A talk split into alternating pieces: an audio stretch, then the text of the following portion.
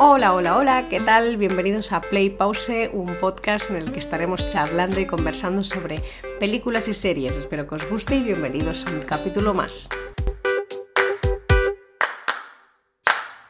Buenas, ¿qué tal? Bienvenidos a un episodio más. Hoy os vengo con una peli, la primera peli comedia romántica del año. Sí, yo empezando el año a mi estilo, obviamente. La película se llama Anyone but you en inglés o en castellano Cualquiera menos tú, estrenada hace poquito. Es una película que es súper comedia romántica, es una novedad. Solo deciros que ellos, los actores y las actrices que salen, me encantan, os la recomiendo mucho que la vayáis a ver. Bueno, a ver, más que vayáis a verla, si no queréis pagar, no paguéis, no hace falta pagar el dinero para ir al cine a verla, pero si eres fan de comedia romántica y te encantan estas películas, sí, ves, porque te va a gustar, te lo vas a pasar bien, es un buen rato, desconectas un poco del mundo, ¿no? Y te metes en ese minimundo de esta película. Y bueno, en fin, no me voy a enrollar más. ¿Qué actores y actrices salen? Porque claro, esto es un plus de esta película. La primera, que es la prota, es Sydney Sweeney, que sale en Euforia. Después está Glenn Powell, que sale en Cómo deshacer de tu jefe, de tu jefe, que este también sale, es una película del 2018, que además es comedia romántica, me encanta, también es súper divertida. Y después Top Gun, que es un poco el que le hizo más famosete, la de Maverick, la última que salió. Y después están Darren Barnett, que es Paxton en Never Have I Ever, y Dermot Mulroney, que, o como se diga el apellido, que es el chico de la película de La boda de mi mejor amigo. Obviamente aquí no, o sea, él sigue su estilo, sigue haciendo comedias románticas, más otras películas, pero bueno, en esta, en vez de hacer de chico prota, hace de padre de la prota, ¿no? Que sería Sydney. Bueno, la película, lo dicho, es una comedia romántica, así que poca novedad vas a ver en la película.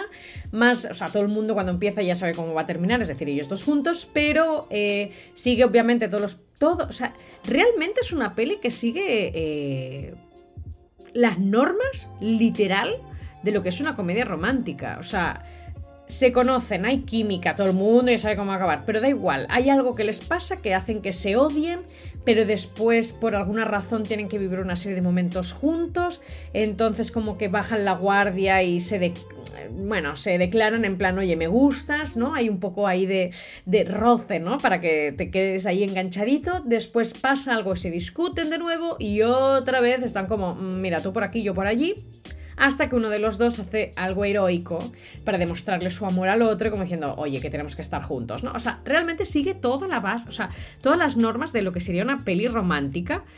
Y bueno, aparte de la comedia, porque ya os digo yo que comedia ha habido, no es una peli que te estás todo el rato riendo, pero tiene esas mini píldoras que a mí personalmente me han hecho gracia.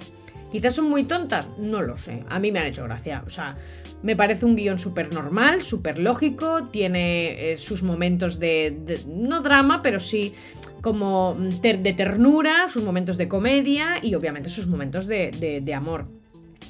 ¿Hay química? Yo diría que sí.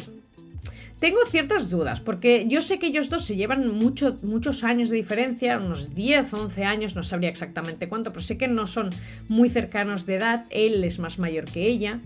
Entonces yo ya sabía que ellos dos a nivel de edad eran muy distantes. En la peli ella lo hace súper bien, a mí ella me encanta. Él ya la había visto haciendo otras pelis, o sea que sí que tiene ese rollito, ¿no?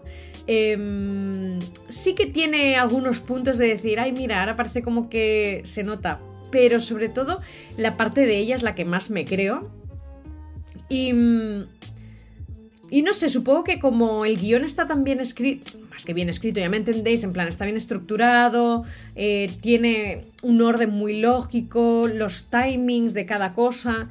O sea, me cuadra todo, ¿no? Y me creo mucho la historia de amor. Pero sí que es verdad que a lo mejor la diferencia de edad a mí me ha hecho dudar un poquito o... No sé. Hay algo ahí como que me... Hay historias de amor que me creo muchísimo más. Pero bueno, en este caso me pasa un poco como de la proposición de la Sandra Bullock y Ryan Reynolds, que también ellos dos se llevan como 10 años. Ya la peli siempre me ha gustado mucho porque la historia me gusta un montón, la he visto varias veces y hace poco lo he subido en redes que la he vuelto a ver, o sea, me ha dado por ver pelis de Sandra Bullock. Pero siempre me pasa que cuando termina digo, sí, pero es que ellos dos la verdad es que no me pegan mucho. Entonces, en esta sí que me pegan mucho, pero sí que hay algo como que le falta un poquitín. Pero bueno, en fin. Yo os la recomiendo un montón. Si os gustan este género, sé que os va a gustar. Si no os gustan, pues no la veáis. Y si lo que queréis es pasar un buen rato sin pensar mucho, mirarla porque os va a pasar esto. Y nada, en fin, está muy bien. A mí me ha gustado mucho. Así que cualquier cosa, compartirme en redes si os ha gustado, si no os ha gustado, si la habéis visto, si habéis ido al cine o no. Cualquier cosita ya sabéis. Y nada, muchas gracias por escucharme y feliz año de nuevo. Adiós.